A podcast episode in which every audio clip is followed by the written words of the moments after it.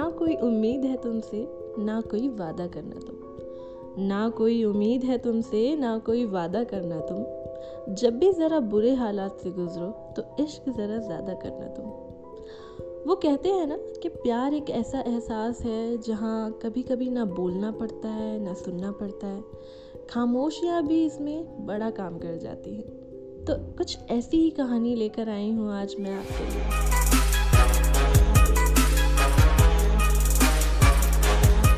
नमस्कार, मेरा नाम है आरजे शिल्पा और आप सुन रहे हैं आई यू एफ़ एम और हमारी आज की कहानी का नाम है बातें कुछ अनकही, अनसुनी।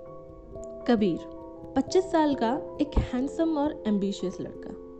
एक मल्टीनेशनल कंपनी में जॉब करता है।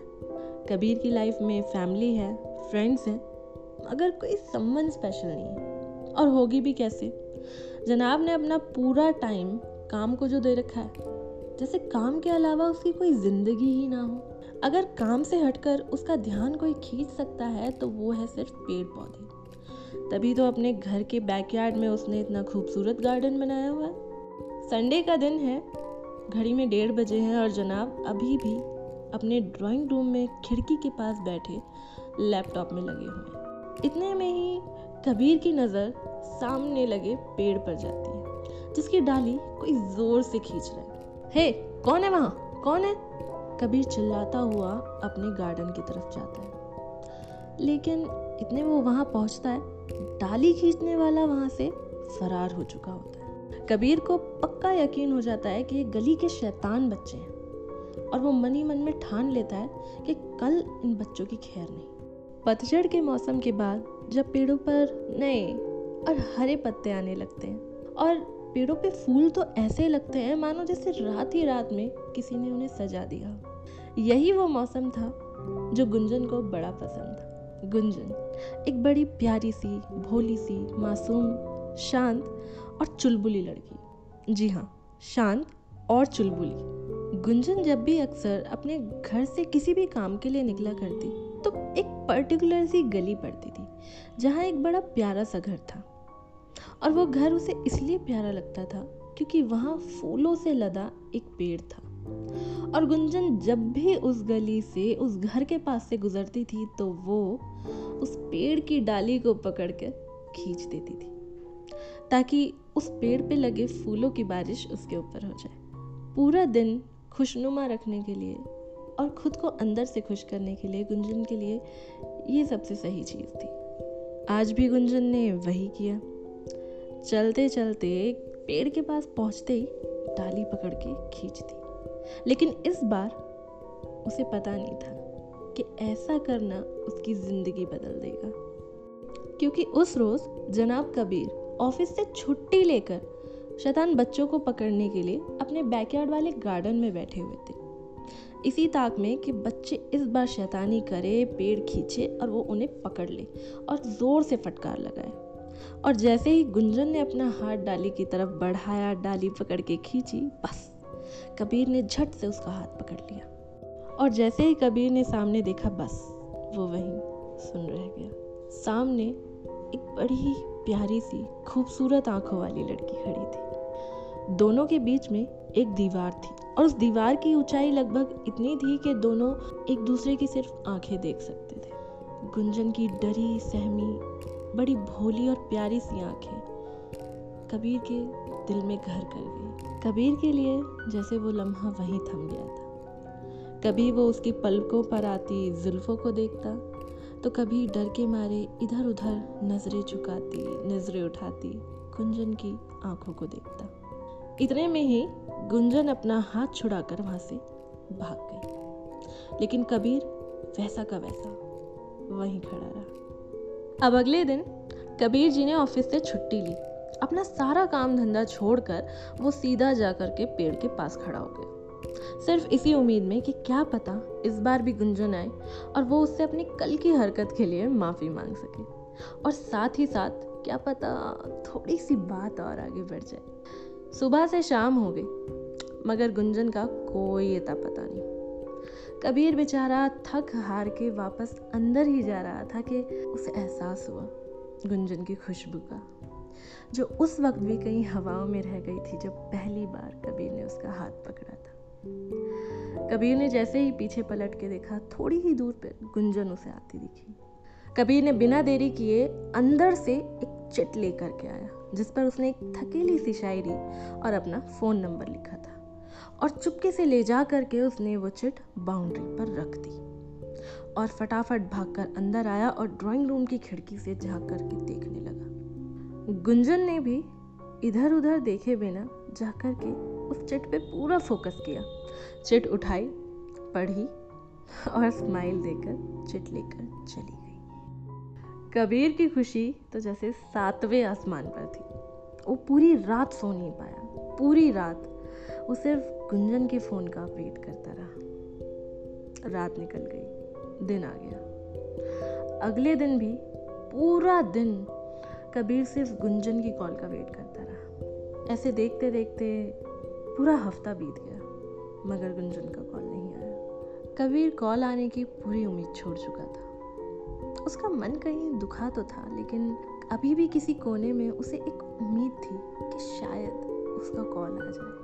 घड़ी में दस बजे हैं और कभी सोने की तैयारी कर रहा था। आँख बंद ही की थी कि फ़ोन की घंटी बजी। कभी ने बिना देरी करे अपना फ़ोन उठाया और बोला, हेलो हेलो। बहुत बार हेलो हेलो बोलने के बाद भी सामने से कोई जवाब नहीं आया। कबीर ने शांत होकर के एक सेकंड कुछ सुनने की कोशिश की तो उसे सुनाई दी, सामने से आती हल्की हल्की सांसों की आवाज़।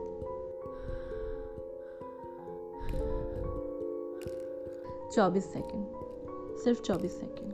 वो कॉल चली और कट हो गई। मगर अब कबीर को पूरा यकीन था कि ये कॉल गुंजन की थी। अब उसे पूरी उम्मीद थी और उसके पास गुंजन का नंबर भी था। अगले दिन उसने गुंजन के फ़ोन पर मैसेज किया। Meet me at four same place पेड़ के पास। और जाकर के पौने चार बजे ही पेड़ के पास खड़ा हो गया। गुंजन का वेट करता हुआ। गुंजन भी आई। कबीर के दिल की धड़कनें इससे तेज कभी नहीं भागी थी। वो भी किसी लड़की को देखकर, मगर गुंजन को देखकर उसकी दिल की धड़कनें जैसे सातवें आसमान पे पहुँच गई। हाय, और प्लीज़ मुझे गलत मत समझना। और उस दिन के लिए आई एम रियली सॉरी मुझे लगा कि कोई शैतान बच्चे हैं जो मेरे पेड़ की डाली खींच रहे हैं। I am really sorry intentionally मैंने आपका हाथ नहीं पकड़ा था। प्लीज़ आई होप आप मुझे गलत ना समझें। कबीर ये सब बोलता रहा और गुंजन चुपचाप सुनती रही। काफ़ी देर हो गई कबीर को बोलते बोलते अपनी बात कहते। फिर उसने पूछा oh I am really sorry मैं आपका नाम पूछना तो भूल ही गया।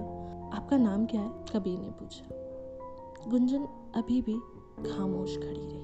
कबीर को लगा कि गुंजन घबरा रही है। शर्मा रही। तो कबीर ने कहा कि, घबराइए मत और शर्माइए भी मत और प्लीज़ मुझे गलत मत समझिए, मैं अच्छे घर का लड़का हूँ।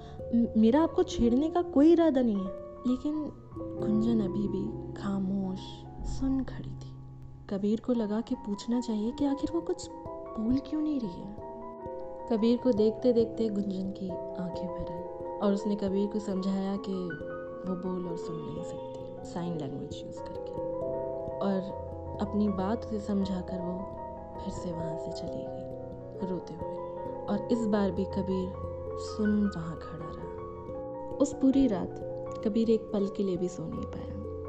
पूरी रात उसके दिमाग में सिर्फ़ गुंजन और गुंजन ही चलती रही। उससे जुड़ी एक एक बात उसके जहन में चलती रही। उसकी पहली मुलाकात, उसकी मासूमियत, उसकी आँखें, बस पूरी रात वो यही सब सोचता रहा। सुबह उठते ही सबसे पहला मैसेज उसने गुंजन को किया और शाम को पेड़ के पास फिर से उसे मिलने बुलाया। शाम के सात बजे गुंजन आई और कबीर ने उससे कहा कि जब तुमसे पहली बार मिला था, सिर्फ़ तुम्हारी आँखें देखी थी। ना मैंने तुम्हारी एक आवाज़ सुनी थी, ना मैंने तुमसे कुछ कहा था।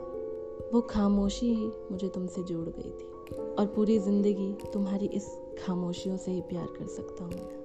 कबीर ने सारी बातें उससे कही साइन लैंग्वेज यूज़ करके। क्योंकि पूरी रात वो इंटरनेट पे बस यही सर्च करता रहा कि साइन लैंग्वेज यूज़ करके वो अपने दिल की बात गुंजन को कैसे कह सके। या अगर वो कुछ कहना चाहे तो वो थोड़ा बहुत ही सही, पर समझ सके। उस शाम दोनों ने घंटों बैठकर बातें की, इशारों की भाषा में, या कहे कि प्यार की भाषा में। इसी के साथ ख़त्म होती है हमारी आज की ये प्यारी सी कहानी, जिसे लिखा है जीजी विशा भारद्वाज और लता अधिकारी ने और एडिट किया है नेहा ध्यानी और मेघा बिष्ट ने।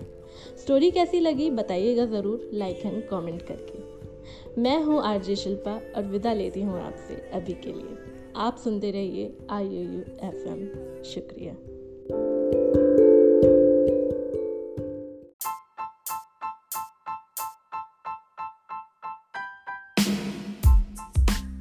हेलो एवरीवन मेरा नाम है आर्ज शिल्पा और आप सुन रहे हैं I U F M.